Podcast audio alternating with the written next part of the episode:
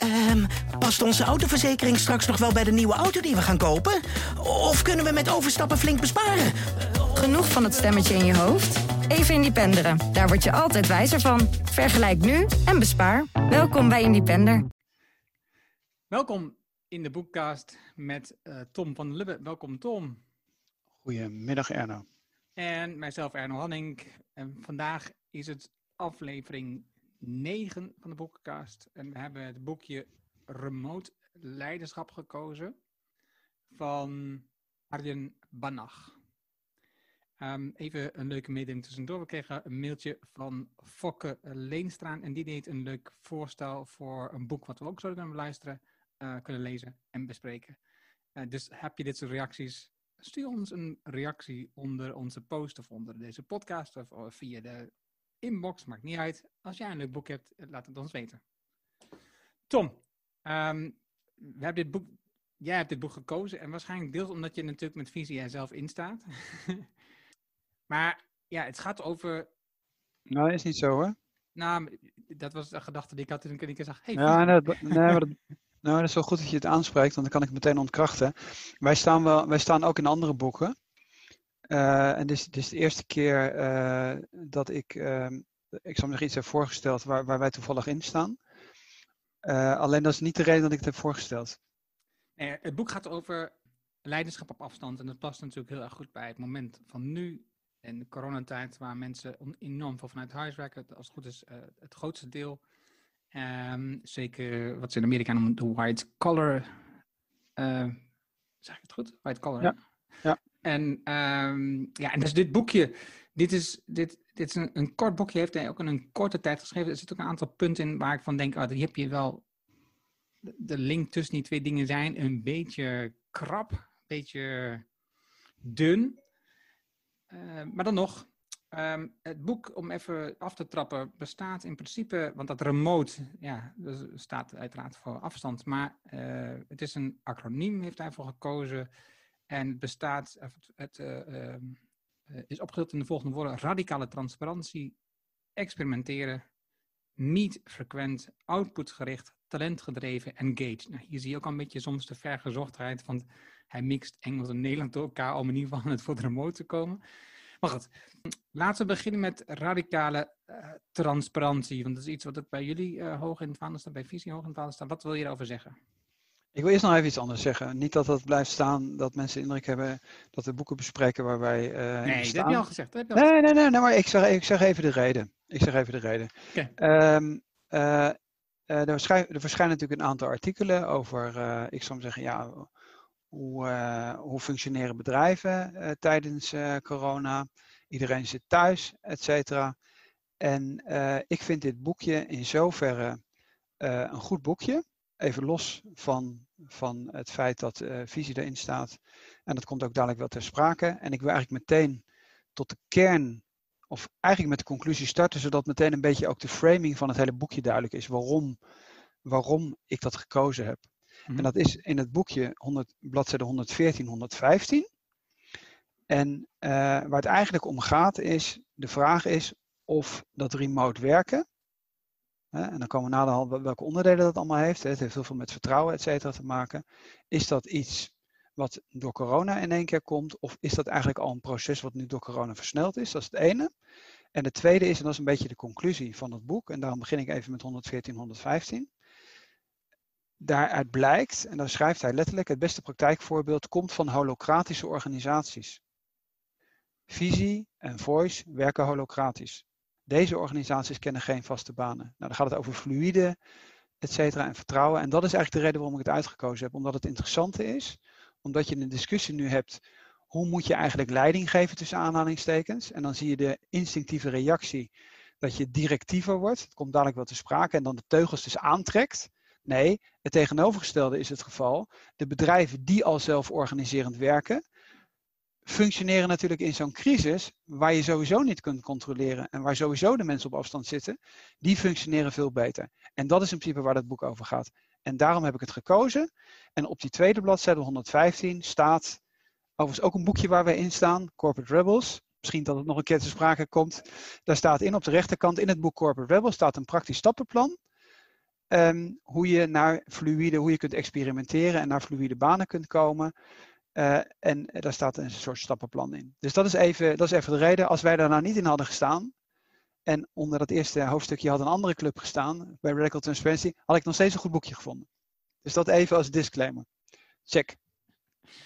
Nee, ik, ik, nee eens. Het, is natuurlijk uh, het punt wat ik, wat ik zelf ook bijvoorbeeld uit boek Moose Head on the Table heb gehaald. Dat je op het moment dat je in zelfmanagement structuur zit, uh, wat holocratie is, dat je meer resultaat boekt met je bedrijf. Dat is tegenstap wat je verwacht. En ook grappig is natuurlijk dat wat je ziet, is dat in een crisissituatie als nu met corona, um, de teugels juist worden aangehaald bij veel leidinggevenden, veel leiders. Terwijl eigenlijk zijn het meer managers die op dat moment de teugels gaan aanhalen.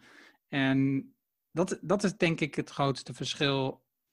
Maar wat grappig is, ja, we hebben het nu over dat het, dat, uh, het, het zelfmanagement het verzorgt dat mensen effectiever worden, dat ze meer gaan doen wat ze zelf ook uh, het beste kunnen, wat ze het leukste vinden, waar ze het beste in zijn.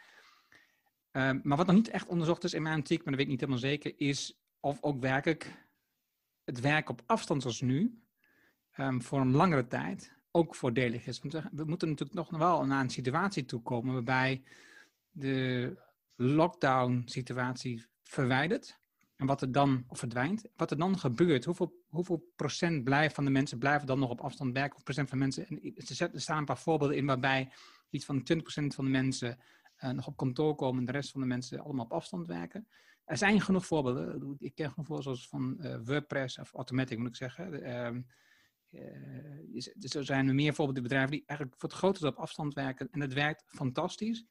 Ehm, maar mensen zijn nu versneld, wat je dan zegt, versneld in deze manier van werken terechtgekomen. Heel veel experimenteren en ontdekken wat allemaal werkt, wat allemaal niet werkt. Um, en de vraag is natuurlijk, wat, wat gebeurt er met die bedrijven allemaal die dit nu ontdekken, dat het werkt als de lockdown verdwijnt? Gaan ze voor het grootste deel terug naar de oude situatie? Um, blijven ze hangen in de nieuwe situatie? Ik ben daar, ik ben daar zeer benieuwd over. Nou, dat is een vraag die heel vaak gesteld wordt. Dan hebben we die, nemen we die meteen mee. Hè, want juist als je, omdat wij heel veel in het nieuws zijn met zelforganisatie, uh, uh, en het antwoord is eigenlijk altijd de bedrijven die in het verleden er al mee bezig waren. En dat is eigenlijk ook waar Jan Bannig mee begint. Hij zegt van ja, dat is helemaal niet nieuw, alleen het wordt nu versneld. Die bedrijven die eigenlijk al zo gestart zijn en werken vanuit decentrale besluitvorming, autonomie, et cetera, et cetera, dat komt naar de hand wel weer terug. Die, die versnellen nu in die richting. En de bedrijven die natuurlijk zeggen, oh, we hebben nooit met transparantie gewerkt, et cetera, en uh, dat voelt allemaal heel vervelend. Ja, daar zal je een soort een soort reactie krijgen na de hand dat mensen zoveel mogelijk weer terug willen naar de oude situatie. Omdat, ze, omdat dat gewoon een brug te ver is, zou ik maar zeggen. Hmm. En, dat, en dat is, uh, ik zou maar zeggen, dat maakt het boek wat mij betreft uh, interessant. Omdat je eigenlijk een kunstmatige situatie één keer creëert waar iedereen eigenlijk gedwongen wordt met vertrouwen leiding te geven, omdat je niet langs die tafels kunt lopen en zeggen, Erno, waar ben je eigenlijk net mee bezig? Ja. En, en dat maakt dat hele corona-thema vanuit de organisatieleer zo interessant. En ook vanuit crisismanagement zo interessant, omdat je overal op de wereld wordt iedereen geconfronteerd met dezelfde situatie. Hebben we het ook al over gehad in het verleden. Hoe reageert Amerika? Hoe reageert Denemarken? Hoe reageert Nieuw-Zeeland? Etcetera. Mensen kunnen niet zeggen, ja, nee, maar die hurricane, die hebben we hier nooit. Dus we kunnen New Orleans helemaal niet vergelijken met, met Nederland, want wij hebben geen hurricane. En dat, dat is met die zelforganisatie ook interessant. Ja. Dus maar misschien nu even, dan doen we heel snel het eerste hoofdstukje. Ja. En dan zijn we even, dan zijn we even van visie af. Nee, maar buiten dat, het eerste hoofdstuk is um, super interessant, omdat ik denk, we weten onderhand, je kan niet een zelforganisatie doen, zelfmanagement doen, als je geen informatie hebt om dingen te besluiten. Dus transparantie is een van de meest belangrijke voorwaarden, mijn ik. Ja, dus uh, wat dat betreft is het aardig dat uh, wij met Radical Transparency over radicale transparantie dat, uh, dat boekje mogen aftrappen. Heeft er overigens mee te maken, heel volledig open. Arjan Bannig heeft mij ooit een keer geïnterviewd, ver voor corona, over radicale transparantie. Dus, en Arjan Ban Bannig kent ons ook als bedrijf. Dus hij zou hebben gezegd, oh, R, remote, radicale transparantie. Ik bel die van der Lubben nog een keer op. en ik ga even naar mijn oude podcast luisteren. Ehm, maar even voor de, voor de luisteraar zou ik maar zeggen. Bij radicale transparantie heb je in de crisissituatie natuurlijk een situatie waar iedereen heel erg bang is. En zegt van ja, hoe staan we er eigenlijk als bedrijf voor? En als je in het verleden alles al open, open gedeeld hebt. Dus het belangrijkste is denk ik liquiditeit hoeveel geld hebben we eigenlijk in de kas en hoe lang kunnen we de salarissen betalen? Om het even heel simpel te noemen. Als je dat altijd al hebt gedeeld en, en dat nooit een geheim was, dan is het in zo'n crisissituatie ook niet moeilijk te zeggen: klik in datzelfde linkje, jullie weten hoe we ervoor staan. Even los van of je er goed of slecht voor staat. Word je daarmee geconfronteerd en je hebt in het verleden nooit die informatie gedeeld en de mensen zeggen: Nou, ik zou het wel graag willen weten. Ja, dan sta je dus voor een dilemma. Ga je informatie die je in het verleden niet hebt gedeeld wel delen? Wat betekent dat dan? Ga je het na de coronacrisis weer terugdraaien, et cetera, et cetera. Nou, en dat is in principe waar dat over gaat. En om dat gewoon wat, wat, wat korter te doen, dat we ook voldoende tijd hebben, want het zijn zes, zes hoofdstukjes, geloof ik. Hè? Ja, zes hoofdstukjes, remote en zes letters. Uiteindelijk heeft het mee te maken dat als je natuurlijk alles wat je deelt, creëert vertrouwen, uh, het, het, het creëert snelheid. En zo is dat boekje elke keer opgebouwd. Dus je hebt een, een, een, een theoretisch kader, uh, waar even toch eigenlijk heel kort, is heel praktisch geschreven, wordt verwezen naar, ik zal maar zeggen, een academisch boekje. Uh, of, of een of andere hoogleraar of een of ander onderzoek. Uh, en dan worden er een aantal punten genoemd. Dus bijvoorbeeld even om even naar die, naar die uh, radical transparency te gaan. Dat is wel leuk voor de mensen. Deze een onderzoek, wat we overigens ook vaker noemen, Sydney Yoshida. Um, en dat is wat ze de informatieparadox noemen. Dat in principe, als je de piramide hebt, dat boven de informatie niet, uh, uh, niet aankomt van wat er eigenlijk op de werkvloer speelt en omgekeerd. En dat je als je alles openzet en iedereen overal bij kan, dan heb je dat probleem opgelost. Ik doe het maar even heel, uh, heel, heel snel en, en gewoon omwille van de tijd. en dan komt er in zo'n hoofdstuk komt er dan altijd een praktijkvoorbeeld. Nou, dat hoofdstuk, eerste hoofdstukje is dat, is dat dus bij ons. Ik heb de liquiditeit al even genoemd.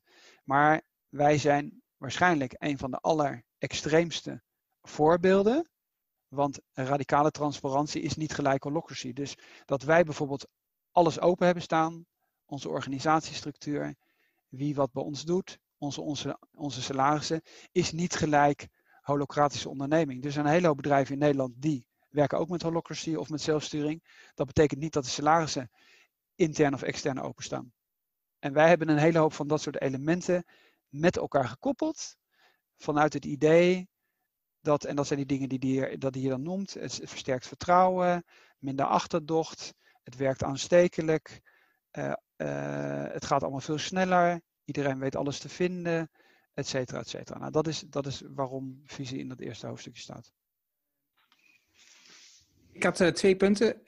eerst was ik sprak van de week, vorige week, een ondernemer die zit in de evenementbranche. Dus die hebben het op dit moment verschrikkelijk moeilijk. Um, en zij zei ook, op het moment dat wij nu weer een ronde op het bedrijf gaan, dan gaat er een soort angst op het bedrijf heen dat er weer nieuwe ontslagen aankomen. Ja, dat is, dat is natuurlijk, dat snap ik ook. Dat is heel lastig en vervelend. Maar dat betekent ook dat er dus eigenlijk weinig transparantie in het bedrijf is over hoe het bedrijf er precies voor staat. En eh, ze kunnen dus ook de rust niet terugkrijgen, die mensen, omdat er natuurlijk al mensen ontslagen zijn. Dus, dus dat is natuurlijk als het met je bedrijf goed gaat, dan is transparantie eenvoudig. Gaat het met je bedrijf niet zo goed, dan wordt het natuurlijk een stuk lastiger voor mensen om ook met die, met die onzekerheden om te gaan. Hoe kijk je daar tegenaan? Um, ja, ik begrijp wat je bedoelt. Alleen ik denk juist, als het bijvoorbeeld niet zo goed gaat, dat het veel beter is dat dan toch met elkaar te delen, omdat de mensen zelfs ertoe neigen dat, dat ze denken dat het nog slechter gaat dan dat het daadwerkelijk het geval is.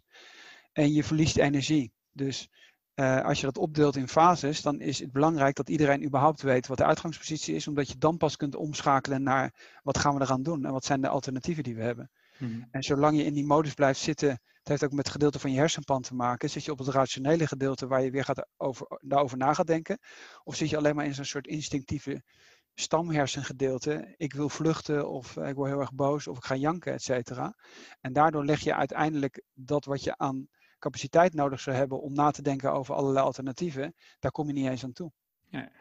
Dus, ik, dus ik denk dat je eigenlijk het altijd moet doen. En dan kom je in die klassieke fases van welke opties heb je. Kunnen we salaris inleveren? Wie zou er minder kunnen werken? Wat zijn dan voor alternatieven? Wat mhm. zou je voor productinnovatie kunnen doen, et cetera? Ja. En het was nog één punt. Op een moment in het boek heeft hij het over vertrouwen. En dan koppelt hij dat aan flexibiliteit. Die begreep ik niet zo goed. Uh, ik weet niet waar je dat hebt gezien, maar misschien dat we gewoon automatisch, als we bijvoorbeeld gewoon even die hoofdstukjes door... Nee, dit zit in het eerste hoofdstuk. In vertrouwen? Ja, in, nee, in het hoofdstuk radicaal transparantie. Oké, en waar is dat? Welke bladzijde? Uh, ik even spieken hoor. Het is op uh, 33. Um, volgens Koelberg staat vertrouwen gelijk aan flexibiliteit. Hoe meer men elkaar vertrouwt, hoe meer we geneigd zijn flexibel om te gaan met het organiseren van werk. En dat is een belangrijke voorwaarde voor remote werken. En dus die koppeling die snapte ik niet. Ik snapte niet zo goed waar de koppeling vandaan komt. Vertrouwen is gelijk aan flexibiliteit. En ook nog een keer um, dat dat dan belangrijk is voor remote werken. Net boven die afbeelding. Ja, ja, ik begrijp wat je bedoelt. Um, nou, wat je wel hebt is, ik zou zeggen, je hebt heel veel onderzoek wat gedaan wordt uh, op het gebied van vertrouwen. Uh, en ook op transparantie. En is, wat dat betreft is het wel gelijkbaar. Ik, maar ik denk dat dat gedeelte wel duidelijk is. Uh, en die koppeling met flexibiliteit, misschien dat het ook later wel weer terugkomt. Er is veel, relatief veel onderzoek gedaan in Nederland door professor Volwer daar. die toen nog in Rotterdam was en nu naar Amsterdam is gegaan over de, over de bestuurvorm.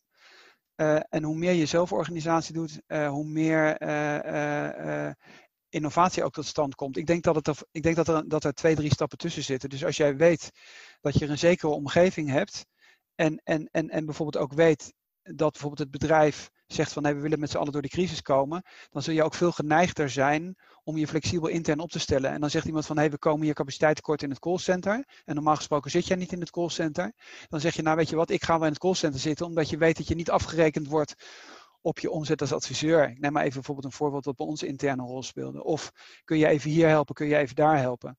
Dus wat je ziet is dat de mensen, als, als eigenlijk die zekerheid, dat is een beetje een Maslow-pyramide, als jij weet dat die zekerheid een gegeven is, stel je je automatisch veel meer op ten opzichte van het geheel, collectief. En, en, en, en hoe meer je een soort bonus uh, afrekencultuur krijgt, waar je bang moet zijn dat je alleen maar in je eigen individualistische output uh, gemeten wordt, ja, des te minder ben je bereid met anderen samen te werken. Dus wat je ook altijd bij die salarisdiscussies hebt. Mm -hmm. Oké, okay, gaan we verder met uh, experimenteren. Dat gaat over innovatie. Onze vrienden van Voice, Mark Vletter. Uh, allemaal full disclosure. Wij kennen natuurlijk uh, de bedrijven en de mensen. Mark Vletter is natuurlijk ook uh, veel gevraagd spreker, heel veel in het nieuws. Schrijft op Sprout heel veel artikelen. de bekende ondernemer. Um, dat hoofdstukje gaat eigenlijk over lean en agile, veel faster, dat soort slogans van Mark Zuckerberg. Het heeft iets met groepsintelligentie te maken. Dus ik denk dat de meeste mensen dat thema van experimenteren, dat dat inmiddels wel echt iets is wat ja, common sense is, zou ik bijna willen zeggen.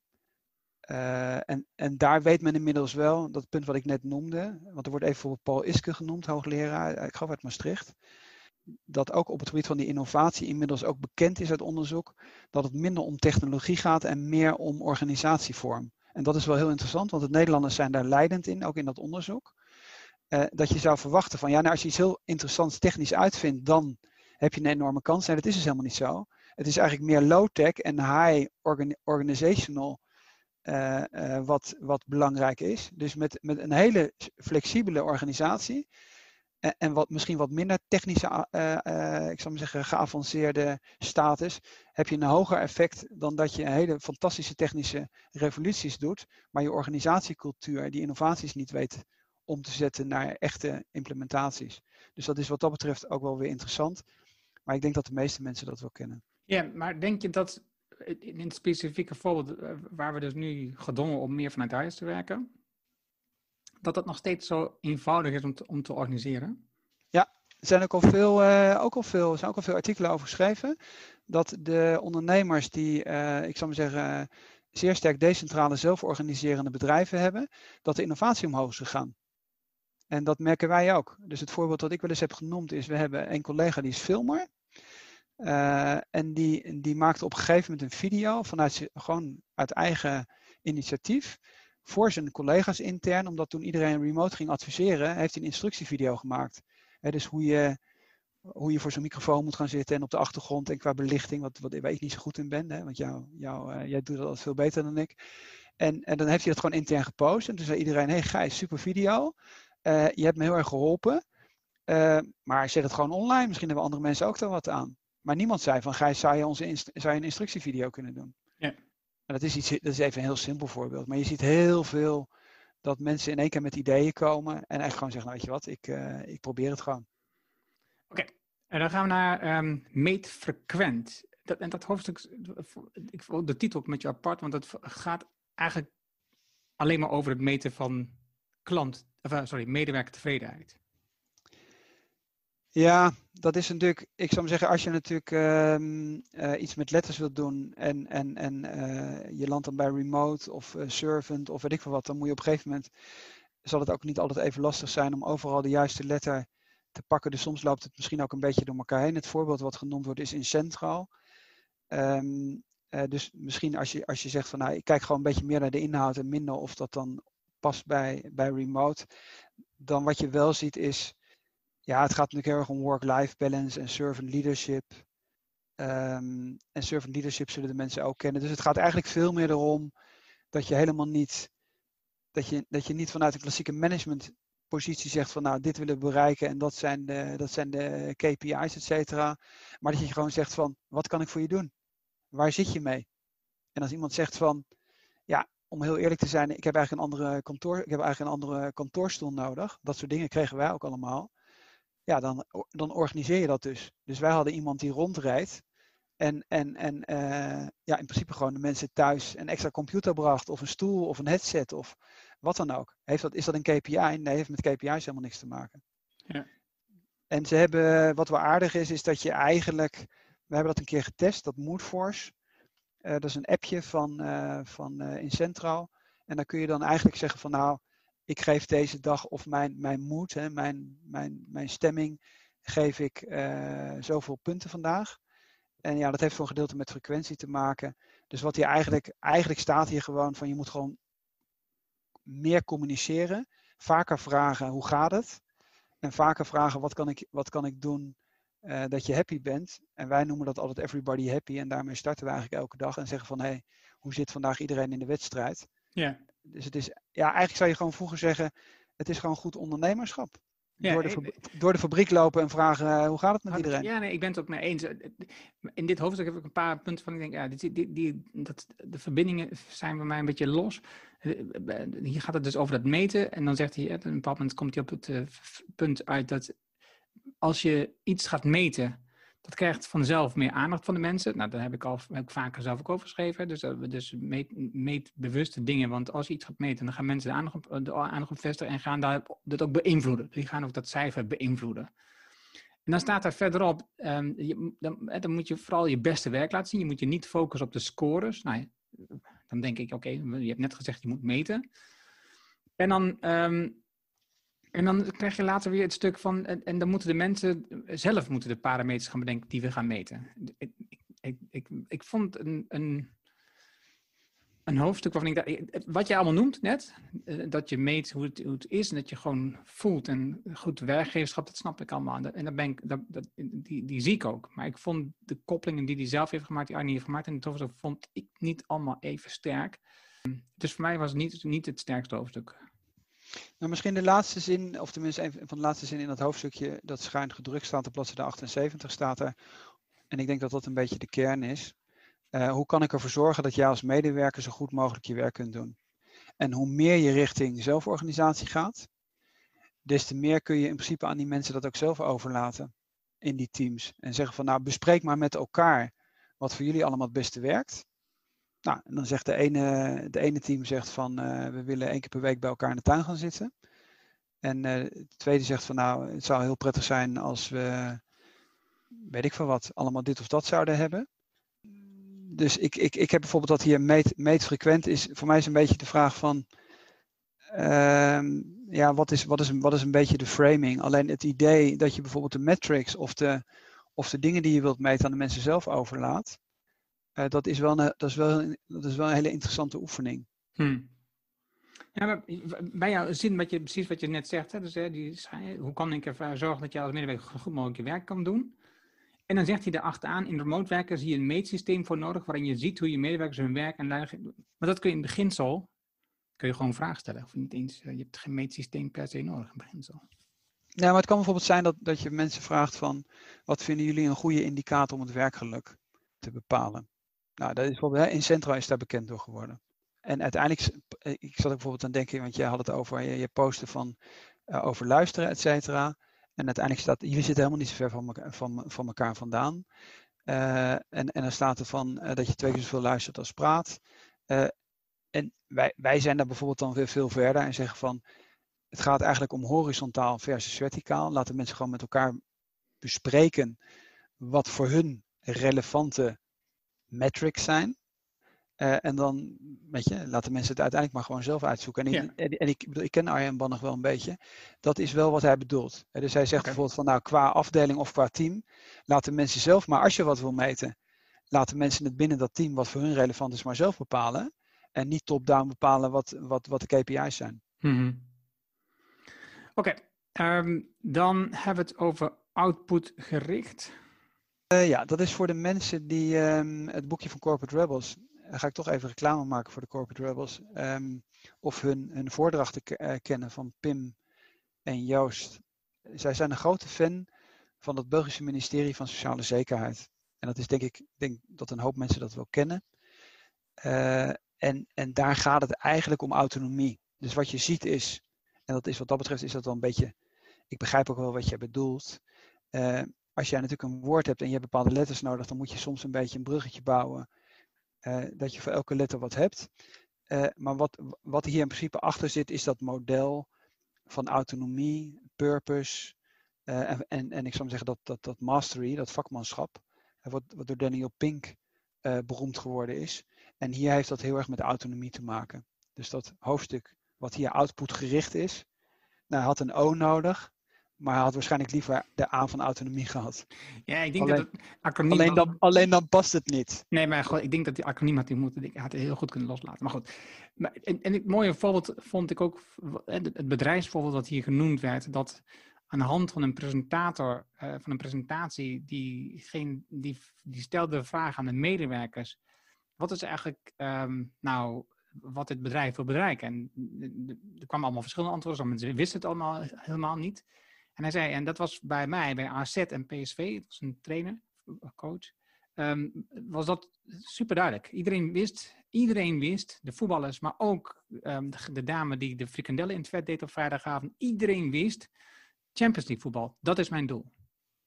En ik denk dat dat is, dat is een mooie, maar dat is wel, ook dat zie je, dat bij veel bedrijven dat enorm mist, dat je weet wat het gezamenlijke doel van het bedrijf.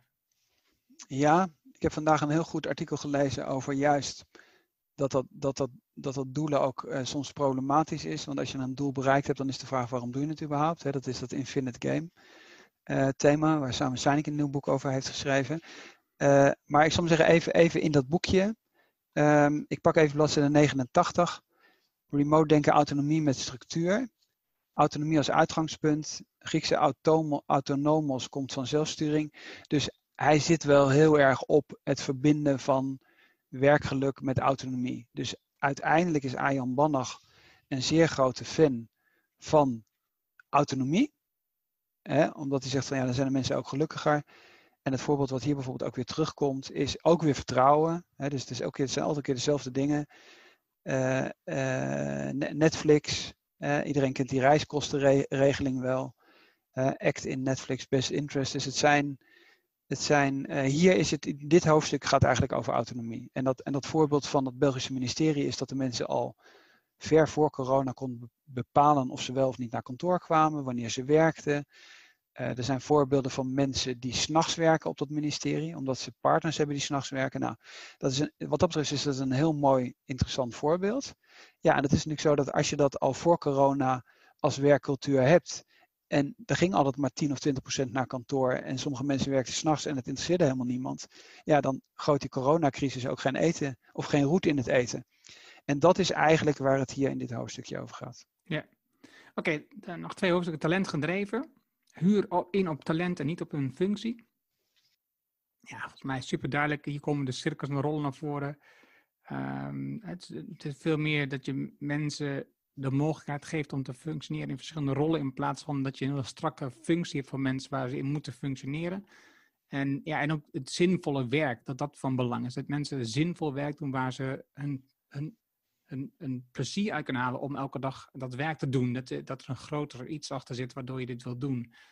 Um, voorbeelden van bedrijven die dus, uh, ik weet niet welk bedrijf het was, in ieder die, die, die uh, vijf dagen, uh, dat was dit is Cisco in dit boekje. Ja, Cisco, precies. Die, die, die, je krijgt zoveel, uh, vijf dagen in het jaar voor dat je uh, goede doelen of wat dan ook kunt ondersteunen als je dat zou willen doen. Uh, je krijgt 7500 dollar per jaar om een opleidingsbudget. Dat is enorm groot. Um, dus het gaat enorm over ontwikkeling van mensen op basis van talenten die ze hebben, niet op basis van een functie die er ligt. En het voordeel is, als je, als je dus met talent inhuurt, dus op basis van je cultuur en talent inhuurt, um, kun je ook makkelijker met mensen uh, kijken naar op welke plek passen ze beter. In plaats dat je ze vasthoudt in een functie. En als die functie niet voldoet, of die persoon in die functie niet voldoet, dan moet hij op dit moment vaak weg. En we hebben mensen aangenomen op die functie. Ja, en, en, en, en dat is natuurlijk gewoon onzin. Mensen hebben niet één ding wat ze heel goed kunnen in die functie en de rest uh, moet er maar weg. Ja, wat misschien wel interessant is, omdat we het even ook al hadden over uh, welke theorieën en welke structuren op bladzijde 109 in dat hoofdstukje. Uh, daar gaat het over Ryan en ik, ik geloof dat je Daisy zegt, de grondleggers van de zelfdeterminatietheorie, eh, op basis van intrinsieke motivatie. En daar zie je bijvoorbeeld ook dat de mening van Arjan Bandig ook bijvoorbeeld over beloning. Zegt hij ja, intrinsieke motivatie komt van buitenaf, via beloningen of straffen, care-stick methode, et cetera. En daar zie je dan natuurlijk ook waarom hij dan visie en het salarismodel interessant vindt, omdat daar die, dat helemaal ontkoppeld is. Dus eh, wat dat betreft lopen die hoofdstukken voor een gedeelte ook door elkaar. Uh, uh, wat je dan gewoon ziet is, maar dat zie je natuurlijk gewoon bij zelforganisatie heel veel terugkomen, maar ook bij werkgeluk is dat die zelfdeterminatie ehm, theorie een hele belangrijke rol speelt. En wat dat betreft, om helemaal het begin van, van de podcast te nemen met die, met die verbinding, daar is op zich wel interessant dat in tegenstelling tot Daniel Pink, wat Daniel Pink purpose noemt, dat is bij Ryan en Daisy, is dat verbinding. Dus dat is op zich wel weer interessant, want normaal gesproken zou je daar misschien niet zo over struikelen, over wat is nou het verschil tussen purpose en verbinding. Ja, dat is dus, dat is dus in coronatijden, is dat in één keer heel duidelijk. Dat mensen dus die verbinding met elkaar zoeken. Dus neem even voorbeeld, visie als purpose, hè, financiële sector veranderen, de wereld van het werken veranderen. Het zou een illusie zijn dat de mensen bij ons werken omdat ze die financiële sector willen veranderen. En ik zeg dat bewust en dat klinkt wat provocatief. Nee, waarom gaan de mensen elke dag naar kantoor? Omdat ze toevallig een paar sympathieke collega's hebben in hetzelfde team waar ze heel graag mee samenwerken. En dan vinden ze het ook nog fijn dat ze misschien iets positiefs doen.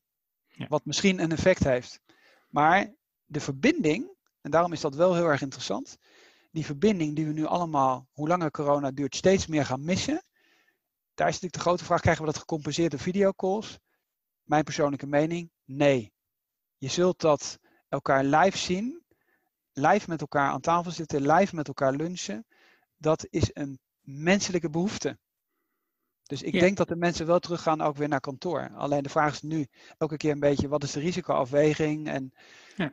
zitten mensen in een risicogroep? Maar dat is op zich hier wel interessant, omdat in één keer door corona die verbinding bij Ryan en Daisy eigenlijk waarschijnlijk zwaarder weegt dan of het bedrijf purpose-driven is. Ja, en, en eigenlijk is het gelijk ook het laatste hoofdstuk, want daar gaat het ook enorm over die verbinding. Want daar gaat het in één keer ook over eenzaamheid. Dus dat eenzaamheid enorm steeds erger wordt. En, en voor, voor een boel mensen ondertussen is dus dat werken met collega's en een goede relatie op, op je werk met collega's, dat dat de, dat, dat de vereenzaming eh, terugdringt. dus, dus de connecties die ze vinden op werk, die vinden ze op andere plekken maar, moe, maar moeizaam. Dus dat is um, wat je net al zegt, focus op verbinding is, is, is daar, uh, speelt in het laatste hoofdstuk een belangrijke rol. Het is een klein hoofdstuk, maar uh, misschien wel een van de belangrijkste elementen.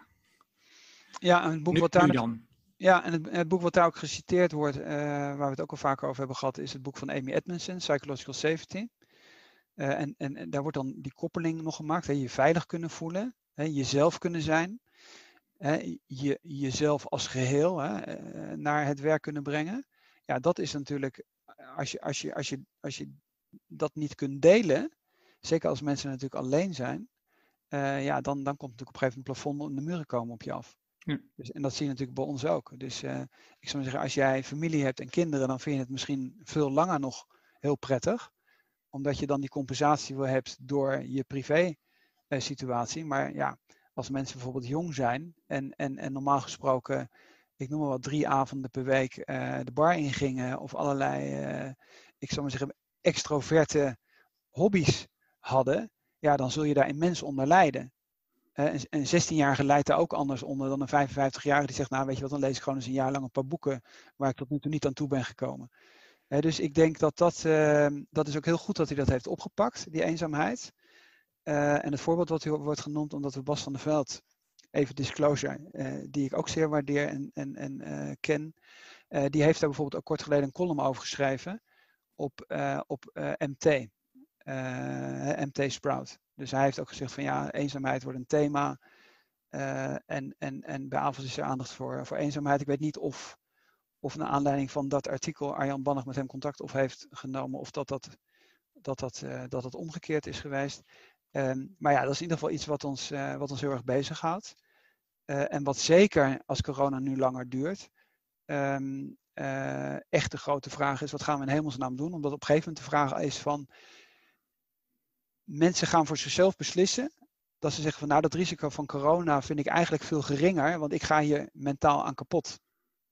of huiselijk geweld neemt toe, et cetera. En dat is natuurlijk enorm moeilijk om dan naar de hand af te wegen. Wat dat betreft kun je blij zijn dat je niet een politieke functie hebt, daar dan naar de hand te zeggen van ja, hoe, ga je dat voor iedereen afwegen? Want het is voor iedereen anders. Een horeca-ondernemer, die zal zeggen, we hebben het in hemelsnaam over.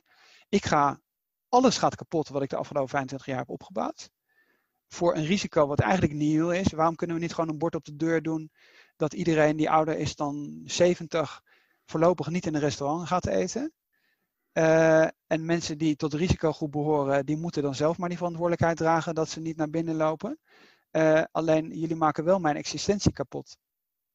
En ik denk dat dat wel, en dat is misschien wat dat betreft ook, een, ook als laatste hoofdstuk, eh, wat dat betreft ook alweer een beetje de kern. Ja, wat is op een gegeven moment ook nog menselijkheid? Hè? Of mensen die in verpleegtehuizen zitten die dan heel zwaar ziek zijn en dan hun kinderen niet meer mogen zien en begrafenissen die zonder, zonder familie plaatsvinden en zo, waar je dan echt wel helemaal weer bij de kern bent. Wat is eigenlijk menselijkheid en hoe gaan we met elkaar om? En, en heiligt, heiligt, uh, heiligen de middelen het doel, zou ik maar zeggen. Dat is natuurlijk een hele moeilijke afweging. Ja, ja eens. Dat is hem. Tenminste, ik heb niet meer aanvullingen. Jij nog wel? Uh, nou, in zoverre, ik zal maar zeggen, we hebben natuurlijk altijd, we proberen een beetje een, een praktisch, praktisch, lekker leesbaar boek uh, af te wisselen met een moeilijk boek. volgende week hebben we Daniel Kahneman ik weet niet, 900 bladzijden of zo. Ik moet, ik moet echt, uh, ik, het, worden weer, het worden weer zware weken voor mij. Maar dit is, dit is een boekje uh, wat ik denk de, de klassieke ondernemers, die ook jij coacht, et cetera. Het is een lekker boekje om even in de avond even doorheen te bladeren. En, en misschien wat reflectie ook voor jezelf te vinden als ondernemer. Uh, ja, en als je dan één of twee tips opdoet, dan denk ik dat het, ja, dat het lonend geweest is dat die avond aan het boekje te besteden. Eens, dat denk ik ook. Het zijn 140 pagina's. Uh, ja, de meest belangrijke dingen die vind je in hoofdstuk 1 en in, hoofdstuk, uh, in het hoofdstuk of engagement en talent gedreven. Dankjewel, Tom. Heb je opmerkingen, reacties over deze podcast? Heb je suggesties voor een boek? Zoals ik aan het begin ook al zei, wat we zouden moeten lezen, wat we zouden moeten bespreken. Uh, stuur ons een bericht onder de video, op LinkedIn of via e-mail, wat je wil. Um, je kunt deze podcast vinden op boekencast.link. We hebben tegenwoordig een mooie aparte pagina, dus daar vind je alle podcastafleveringen. Dankjewel voor het luisteren en graag tot de volgende. Dankjewel, Erno. Um, past onze autoverzekering straks nog wel bij de nieuwe auto die we gaan kopen? Of kunnen we met overstappen flink besparen? Genoeg van het stemmetje in je hoofd? Even Independeren. Daar word je altijd wijzer van. Vergelijk nu en bespaar. Welkom bij Independer.